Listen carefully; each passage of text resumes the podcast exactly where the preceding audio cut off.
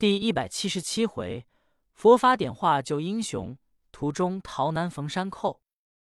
话说铁面天王郑雄带着三乘轿子，够奔名山门而来，心中甚是提心吊胆。刚来到艮山门，一看城门关着，门训官听四位老爷由里面出来。这四位老爷，一位姓王，一位姓马，一位姓魏，二位姓赵。这四位老爷原本都跟郑雄认识，本来郑雄这个人素常最好交友，眼皮是宽的，上至公侯，下至庶民，跟他认识的人甚多。今日四位该班老爷依着说，原来是郑爷，轿子里是什么人？上哪去？郑雄说：“轿子里是我的内眷，今天是祭把日子，我要出城去上坟。”烦劳众位老爷开开城，我要出城。四位老爷一听，说：“郑爷今天可不比往日，平常也不关城，任凭来往人出入。今天有金银殿帅府的令，水旱十三门紧闭，查拿越狱脱逃的大盗窦永恒。此事关乎重大，你轿子要出城，我们得先叫连门瞧瞧。其实咱们素常有交情。”这个是公事公办。郑雄一听，说：“众位老爷这话不对，我姓郑的，大概你们众位也知道。我平素也不与匪类人来往，我这轿子还能隐藏奸细吗？这轿子里都是小男妇女，众位要瞧，在大街上多有不便。”众位老爷说：“郑爷你是明白人，我们是办的公事，这个郑重，我们担不了。”你要出城不叫桥，我们把你放出去，回头再有人，我们怎么办？叫你出去不叫别人出去，岂不是有了偏向吗？郑雄说：“既是你们众位不瞧不叫出去，我回家不去了。”四位老爷正与郑雄这里狡辩，焉想到有凤山街的官人赶到，说：“我们白老爷叫给众位老爷送信，这三乘轿子可别放出城去。”原由东街杨猛、陈孝家搭出来，搭到郑雄家。我们老爷要查，郑雄又带着搭出来，其中定有缘故。四位老爷一听这话，说：“郑雄，你叫瞧，我们也得瞧；不叫瞧，我们也得瞧。”郑雄说：“我不能叫年轻的妇女在街上抛头露面的，我不去了，我回去就是了。”众位老爷说。你回去，我们也得瞧。郑雄说：“你们众位，这就不对了。我出城，你们要瞧瞧，怕带出奸细。我回去，怎么你们还要瞧呢？”众位老爷说：“郑雄，你这三乘轿子里是谁？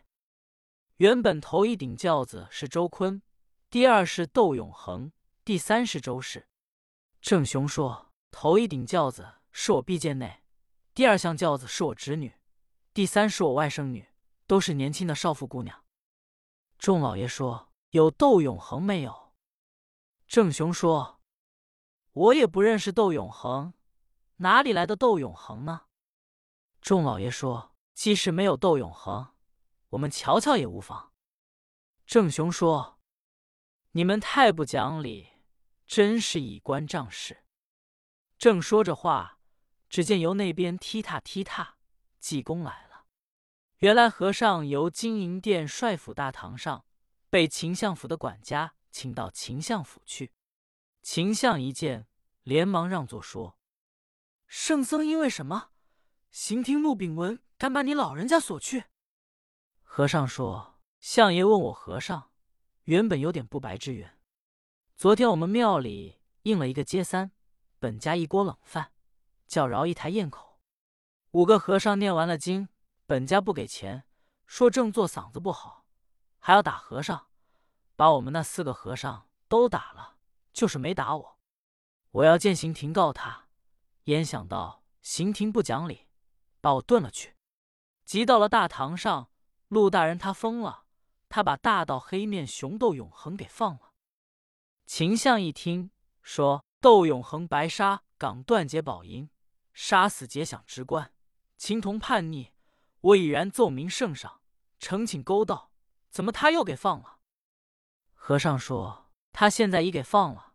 大人不信，你派人打听去。”秦相说：“好，既是他给放了，我看圣上旨意下来，他怎么办？他真要把这案放了，那可是找着备残。暂且不便管他。圣僧，在我这里吃酒吧。”和尚说：“也好。”秦相客道：“派人擦拂桌案，把酒摆上。”和尚喝了两三杯酒，站起来要告辞。秦相说：“圣僧忙什么？”喝完了再走。和尚说：“我去瞧热闹去。现在刑庭他把窦永恒放了，他又派人传经，水旱十三门紧闭，暗户搜查，大盗窦永恒。”秦相说：“这事可新鲜。”和尚说：“他要自己捣乱，说着话。”和尚告辞，出了秦相府，一直来到昆山门。郑雄正跟门训老爷在这里狡辩。怕人家搜轿子，见济公来了，郑雄连忙说：“济公来了，你是出家人，你给评评这个理。”和尚说：“什么事啊？”郑雄说：“我带着家眷要出城上坟，他们众位老爷要搜轿子，我想在大街上，年轻妇女抛头留面的多有不便，我说不去了。他们说不去了，也要瞧瞧轿子里什么人。”你想这事，他们众位太不讲交情了，有些不对吧？和尚说：“不对吧？可是郑雄你不对，人家这是公事，你要不叫瞧，别位走到这里也都不叫瞧了。你想人家公事，还怎么办呢？”众老爷一听说，大师傅这是明白人。郑雄一想，心里说：“济公，这可是跟我玩笑。他叫我拿书信。”轿子接的窦永恒，现在人家要摆，他倒说这些话，这可是存心叫我打这场官司。自己无法说，你们瞧吧。众老爷说：“头一乘轿子是谁啊？”郑雄说：“是毕见内。”众人先叫一看，是一位白胡子老头，连郑雄一瞧也愣了。众人说：“郑雄，你不是说？”这是你贱内吗？郑雄说：“你们没听明白，是我贱内的父亲。”众人说：“第二乘轿子是谁？”郑雄说：“是我侄女。”众人打帘子一看，是一位老太太。众人说：“这是你侄女？”郑雄说：“是我侄女的姥姥。”又问第三乘轿子，郑雄说：“是我外甥女。”打开一看。是一老尼姑，郑雄说：“是外甥女的师傅。”众老爷说：“郑雄，你这是存心打哈哈？轿子又没有年轻的妇女，又没有窦永恒，你故意戏耍我们？开城放郑爷他们出去罢。”立时把城开了，三乘轿子连和尚一并出了城，来到郑雄的阴宅。周坤、窦永恒。周氏下了轿子，过来给济公行礼。窦永恒说：“圣僧，你老人家真是佛法无边，搭救弟子再生。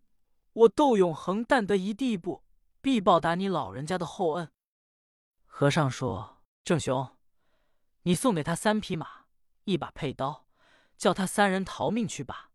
将来你我还有一面之缘。”窦永恒又谢过郑雄。这才同周氏、周坤三人告辞。郑雄说：“你们三位打算奔哪去呢？”